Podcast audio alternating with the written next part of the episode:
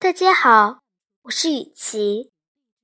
今天继续给大家带来《小王子》的第十三章。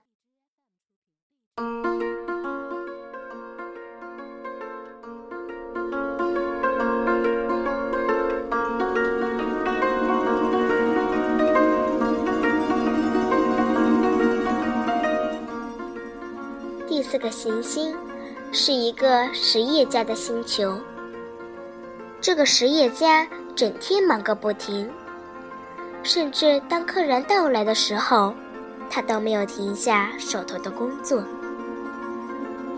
小王子对他说：“您好，您的烟碱灭了。三加二等于五，五加七等于十二，十二加三等于十五。你好，十五加七，二十二。”二十二加六，二十八。没有时间去再点着它。二十六加五，三十一。哎呦，一共是五亿零一百六十二万二千七百三十一。五亿什么呀？嗯，你还待在这儿呢？五亿零一百万，我也不知道是什么了。我的工作很多。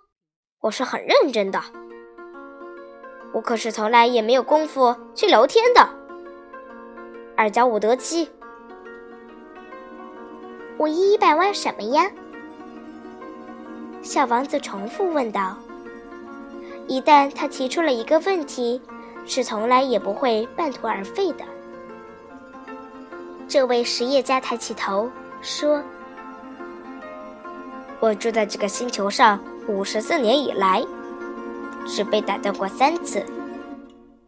第一次是二十二年前，不知从哪里跑来了一只金龟子来打搅我。金龟子的叫声让我头晕目眩，我的账簿中出了四个纰漏。第二次，在十一年前，我的风湿病发作。因为我缺乏锻炼，我没有功夫溜达。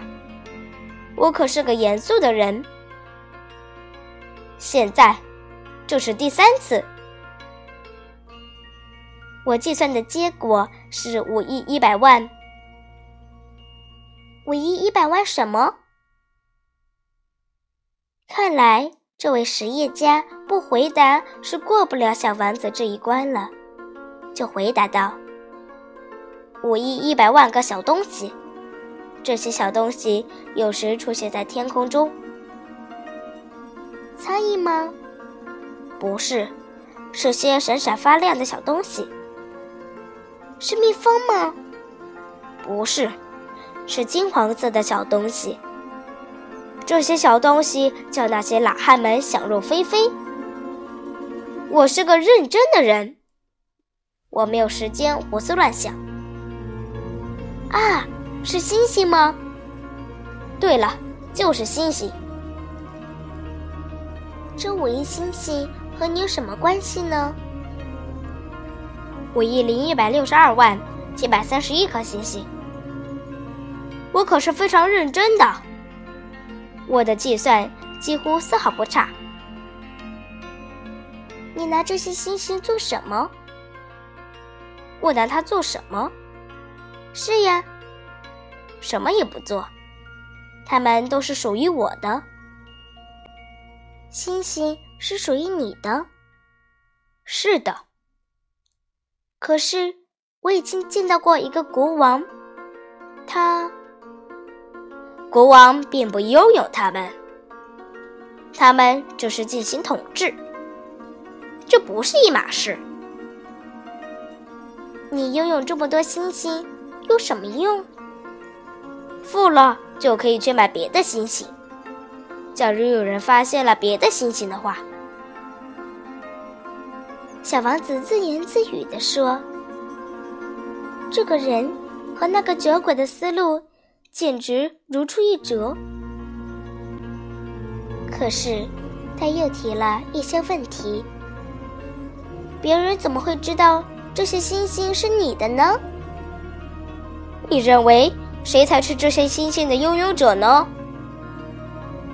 实业家十分不快地反驳小王子道：“我不知道，他们不属于任何人。那么，他们就是我的，因为我是第一个想到了这件事情的人。这就行了吗？那当然。如果你发现了一颗没有主人的钻石。”那么这颗钻石就是属于你的。当你发现一个岛没有统治者的时候，那么你就可以理直气壮地做它的主人。当你首先想出了一个办法，你就去领一个专利证。这个办法就是属于你的。既然在我之前不曾有一个人想到要拥有这些星星。那我就拥有这些星星。这倒也是，可是拥有这么多星星有什么用呢？小王子说：“我经营管理这些星星，我不厌其烦的对这些星星做统计工作。这是一件不容易的事，我是一个一丝不苟的人。”小王子仍然还不满足，他说：“对我来说，如果我有一条围巾，我能够用它来围着我的脖子，并且能带走它。我有一朵花的话，我就可以摘下我的花，并且把它带走。可你却不能摘下这些星星呀！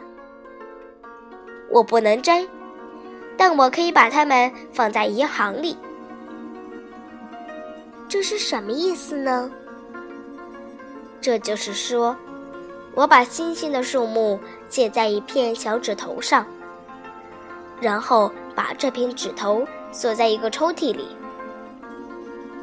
这就算完事儿了吗？这样就行了。小王子想到，真好玩。觉得蛮有意思，可是，并不算是了不起的正经事。关于正经事的看法，小王子与大人们的尺度不一致。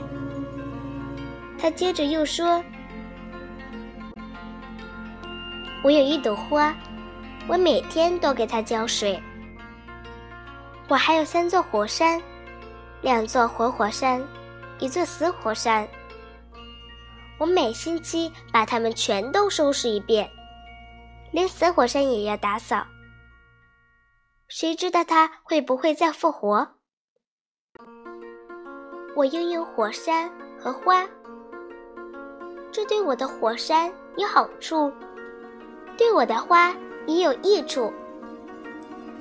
但是，你对星星并没有用处。实业家瞠目结舌，无言以对。于是，小王子就走了。在旅途中，小王子只是自言自语地说了一句：“这些大人们真是奇怪的很。”